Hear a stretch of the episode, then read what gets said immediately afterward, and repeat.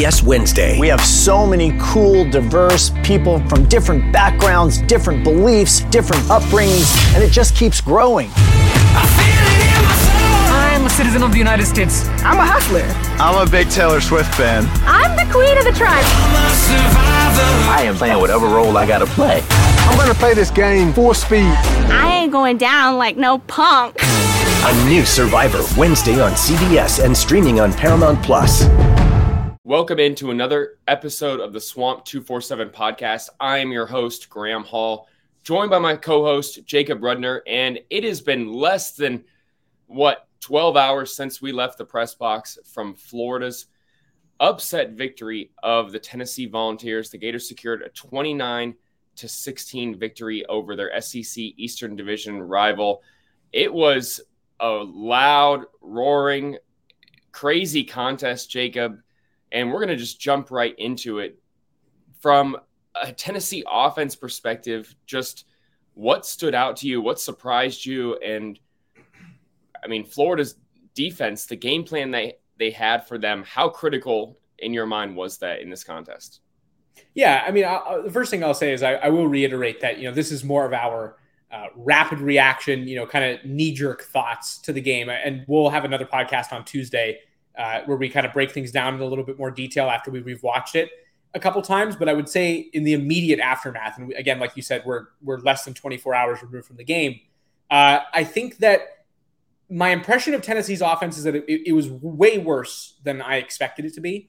Um, they looked disjointed frequently throughout the contest. Uh, a lot of procedural penalties that shot it in the foot throughout the game. Uh, some missed throws, some poor decisions. Their run game never really got going, which we knew going into the contest was going to be a key, just based on the way that they had performed previously. Uh, but you know, the credit to me goes to Florida. It's not so much, in my opinion, that Tennessee was was worse than expected. I think that Florida's defense delivered. I I, I have been impressed uh, through three games with how Austin Armstrong uh, has called plays. I love how aggressive Florida can be. Uh, I think that they do a really good job of you know bringing in varied pressures uh, from different parts of the field and, and putting that on the quarterback.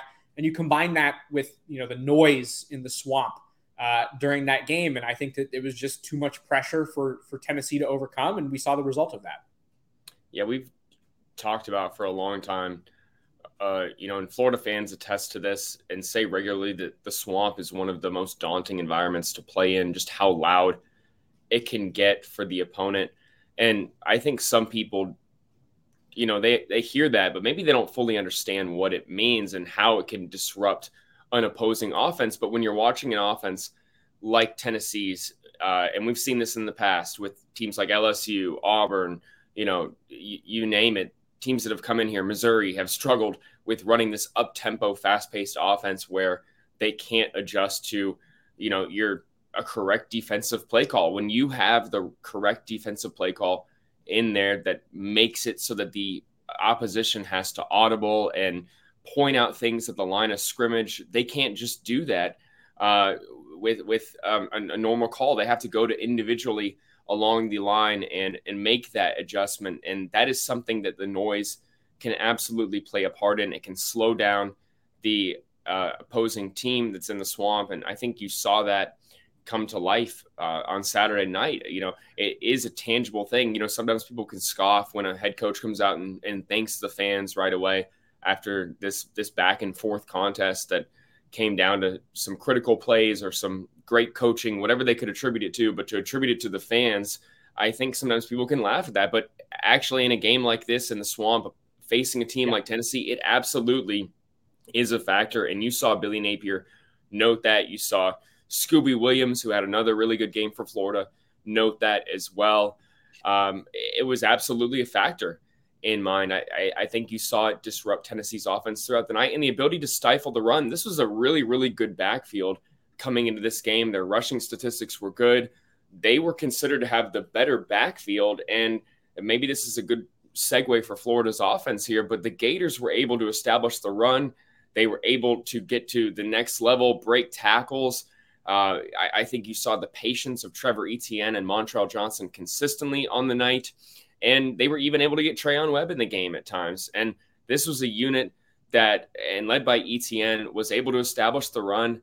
And uh, do some things that I think that many people were doubting the Gators were able to do. Yes, they were able to establish the run against McNeese, but we hadn't seen that ground game come to life uh, in that season opener at Utah, and to see it go, you know, I mean, in full force against a Tennessee defense that statistically was coming into the swamp, uh, considered to be one of the better units, a much improved unit, certainly up there in Knoxville. I think just absolutely is a promising sign for the Gators. It's a signal that they do have a potent ground game, which certainly was a question mark through two games this season. Well, oh, there's no question about that. And you know, before I you know talk about Florida's run game, I think uh, to your earlier point, if if there are fans who believe uh, that you know Billy Napier's thank you to the crowd last night was you know disingenuous coach speak, uh, I I would completely disagree with you. I think if you watched last night's game, it was abundantly clear uh, how much the fans impacted the outcome of the contest. Tennessee had 10 penalties for 79 yards last night, and a large percentage of those were procedural penalties that had something to do with, you know, not being able to hear each other. Like you mentioned, communication was very difficult. Uh, and, and, you know, that those things start to add up. And so I would say that, you know, first of all, absolutely the, the, the whole 12th man, you know, we had an extra player because of the fans and the way that they impacted 100%. I, I really do believe that that was, you know, a real thing last night and it was tangible uh, if you were there. As for Florida's run game, yes, it was that last night they did exactly what they needed to do. Uh, you and I had said last week that if Florida was able to establish the run against a defense that ranked second in the SEC last year and runs allowed per, yards allowed per game uh, and yards per rush, you know, if they were able to establish the run, we knew that it was going to be at minimum a very tight game. Uh, and, and, then the second note that we had was how the run game was going to in, influence how Florida would be able to move the ball via the pass. And so we saw great balance throughout the game last night. Florida kept itself, you know, active and successful on the ground, which forced Tennessee to respect that part of the game. They had to keep players in the box in order to defend against Florida's offensive line and running backs who were all very effective in the rushing attack. But you know, more importantly, I think we saw that open things up in the passing game, and it allowed Graham Mertz to be extremely successful, mostly in the first half. But that was enough. And and I've seen a lot of fans you know, the day after complaining, you know, we weren't aggressive enough in the second half, or the play calling wasn't good enough in the second half. And I would agree with you, and, and even Billy Napier said that he would agree with that. You know, that he needed to be more aggressive. But in my opinion, uh, you know, Florida did enough, and and you don't really need to. You don't need more than that. There's not much more to ask for. Uh, it, it was a sufficient, you know, dominant performance. They performed well when they needed to. Uh, a lot of credit goes to the run game for how it opened up the rest of the offense, and and you know, the score is the score. So you know, the Gators won 29 16, no matter how they looked in the second half. Uh, I was impressed with the win, and I was very impressed uh, with the offensive balance that we saw from Florida last night, which I really don't feel like we've seen, at least to that degree, uh, in a previous game in the Billy Napier era. This is Tony Kornheiser's show. I'm Tony. You expected someone else? So, what exactly is the show about? Hmm, I don't know. It's a sports show nominally. Football's over, but we're finally at a point where things matter in college basketball, and baseball season is on deck. Greatest three words in the English language pitchers and catchers. We have some of the best voices come on and explain what matters or what makes an upset, like Ryan does. Nine over eight. No, that's not an upset. No, yeah, it is, Bob. And if you're lucky, I might just tell you about my search for discounted sleep pants or my worries about what my dog just ate. Listen on the Audacy app or wherever you get your podcasts. When you have sports mixed with your pop culture, along with humor and celebrity interviews, your earbuds are enjoying The Rich Eisen Show. Dan Orlovsky, are you still a Jayden Daniels is the best quarterback available in the draft guy? I think the three things that make it stand out for me are number one, I think his ball placement versus man coverage is the best in the draft. Every quarterback in the NFL is accurate. He's got the best on tape. Number two, most transferable stuff to the NFL. And then I think the third thing is pocket peace. Search for The Rich Eisen Show on YouTube or wherever you listen. Yeah, I think there were a lot of people that rightfully thought that when Tennessee opened the game and goes up 7 0, even after Florida answers that with a touchdown of their own, the special teams miscues that we have seen before, I think that that was absolutely something that could have been a factor in this contest. You know, Florida left what five points on the board in the first half, and the willingness to make an in game change from Adam Mihalek, who Napier insisted that the Gators still have a lot of confidence in. But to go to Trey Smack in the middle of the game and to have him convert and, and, hit that chip yard field, you know, short field goal at the end of the game that proved so critical, I, I, think was absolutely a potential turning point for this special teams unit if they move forward with Smack there and, and let the underclassmen show what he's capable of. I thought that was absolutely something of note that stood out to me. But I also want to get just your thoughts on Graham Mertz's performance. You know, I know that the downfield passing game still remains a question mark, but just his ability to make throws when it counted, extend drives, allow Florida to command um, possession. You know, that 12 play drive that took up seven and a half minutes there early, that limits Tennessee's ability to be on the field and score.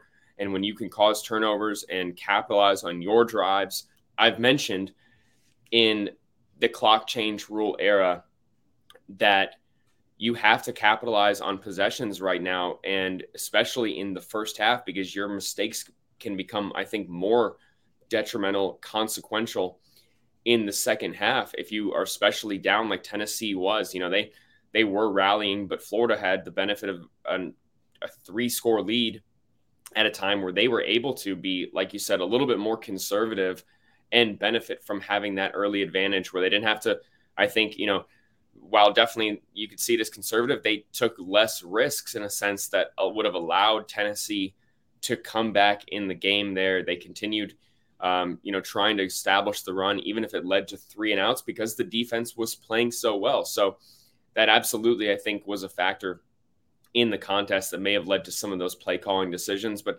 like I said, as for Graham Mertz, the guy continues to make some great throws when it counts. He's limited the turnovers that many people, I think, assumed would be an issue when he arrived in Gainesville. And, uh, you know, I think you and I were talking about this and you know, after the game. This was a guy that looks poised at getting out of the pocket. He can make guys miss with his legs now. He can extend drives. He's smart. He knows where, you know, the first down marker is. You see him, you know, on the run, extending the football uh, to pick up extra yards. And he's looks tough. I mean, he's taken some shots and has gotten right back up and I would be a little bit surprised if Florida doesn't look to allow this guy to get out of the pocket a little bit more, just knowing what kind of threat that can pose uh, for the Gators. Well, no doubt, and I think this is the uh, this is the part of the show where I'm supposed to eat the crow a little bit. Uh, you know, one of the the, the reason where I the, the reason why I picked Tennessee to win the game in our previous podcast. If you listen to the show, you heard me pick Tennessee. Uh, you know, I, I had doubts about how well Florida would be able to maneuver offensively via the pass. Uh, we had known, and we have known, you know, dating way back into last season, uh, Florida can run the ball, and, and and we've seen it time and time again. Did it happen against Utah? No, but as you know, Trevor Etienne even pointed out last night, Florida's running backs didn't really have a whole lot of opportunity to get things going in that game anyway. They, they had very limited touches, and so it's kind of a poor example. Uh, here in this game, they faced what we thought was a very good run defense. and They looked fantastic.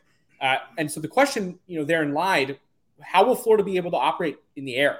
Uh, will it be able to hit on those downfield passes? Can it be more explosive? Which, again, like I said on our previous show, was not something that uh, I thought they needed to do better. It was something that Billy Napier came out and said earlier in the week: we need to be more explosive uh, in our passing game, and it was true. Uh, I wondered whether or not Florida would be able to do that against what I thought was going to be a quality opponent in its run defense and in its pass pro uh, pa- uh, pass rush. Excuse me. Uh, Florida found the balance, in my opinion, in its passing game, not necessarily with being quote unquote explosive. An explosive play in passing would be defined as something 15 or more yards. Florida only had two of those last night. Both of them were 18 yard gains, one of them for a touchdown. So, you know, they, they were not explosive over the top. What they did do really well, and this is the difference, I think, is Billy Napier mixed in a lot more passes to the perimeter to stretch the field laterally as opposed to vertically. And I think that that allowed Florida to be a lot more well rounded in its approach, in that you remove players from the box when you force them to spread out across the field. If you attack them laterally into the sidelines, defenses have to account for that. And when they do, you have the room to run the ball the way that Florida did last night. So, uh, to me, not only was this Florida's best executed game in terms of its offensive game plan, even though that didn't include a lot of downfield passing. It was also Billy Napier's best game as a play caller. I think that, you know, we can say what we will about the second half, and, and Billy Napier even said, you know, I need to be more aggressive and that's on me. Uh, and I'm not questioning that at all. I would agree with that assessment, you know, that he gave in the immediate aftermath of the game. Uh, that being said, the first half impressed me for sure. Uh, and it's something that will have to be a, a, you know a consideration as we go further into the season. I think that uh, you know in addition to really showing what he's capable of, he also kind of set the standard uh, against Tennessee. This is the baseline. I think uh, Florida needs to now you know maintain that and and prove this is not a one off thing or that maybe Tennessee's you know lack of quality uh, influenced the outcome of this game you know quite largely. Florida will need to repeat these types of performances, and so uh, I will be curious as we move into the next couple weeks. You know, Charlotte coming into you know Gainesville next week, Kentucky on the road after that, homecoming against Vanderbilt after that. Those are all opportunities to continue to prove uh, that this, this, this is no fluke, uh, and and that's what I'll be watching for as we move forward. But again. Uh, eating my crow, I was wrong. Uh, Florida definitely was was more effective in its passing attack. Uh, Graham Mertz was spectacular. I thought that he made great decisions. It was very effective on third down, and that's all you can ask for from him. Uh, and, and, again, if Florida can keep that up, it, will be a different season than I thought it would be. That that that is the analysis and my immediate takeaway from the game for sure. Well, we're not going to get them all right. I'm definitely going to be wrong, probably in the not so distant future. That is just how it works. That's why we watch the games. Um, if they were so easy to predict, there'd be no reason to watch them because this was one that absolutely I think was a riveting one. It was an unexpected one in many ways. Jacob was far from alone from being. Uh, you know, picking against the Gators. There was even Tim Tebow out there on Saturday morning picking against the go. Gators. We've seen program legends. Kevin Carter picked Florida to lose at Utah, and that was a correct prediction. So it happens. It's going to keep happening. We're going to keep bringing our predictions week to week to you over at swamp247.com. Make sure you check them out. We got a ton more Tennessee content coming as well. We'll be back later this week with another episode of the Swamp 247 podcast where we'll talk more in depth about Florida's win over Tennessee, as well as talk a little bit about uh, the road to come, this upcoming Charlotte matchup a little bit as well. Um, but yeah, this is this was a big one for the Florida program. Um, I think a lot more optimism now than there was uh, 17 days ago, right when the Gators came back from Salt Lake City and had a lot to reassess. And Billy Napier spoke of the improvement process in those 17 days being what led to Florida winning the game on Saturday night. And that improvement process, I think a lot of people can agree, is going to be what determines what Florida's road ahead looks like. So, this has been another episode of the Swamp 247 podcast. This has been our rapid reaction of Florida's 29 to 16 win over Tennessee. We'll be back. I'm your host, Graham Hall, joined by my co host, Jacob Rudner. Take care. We'll see you later.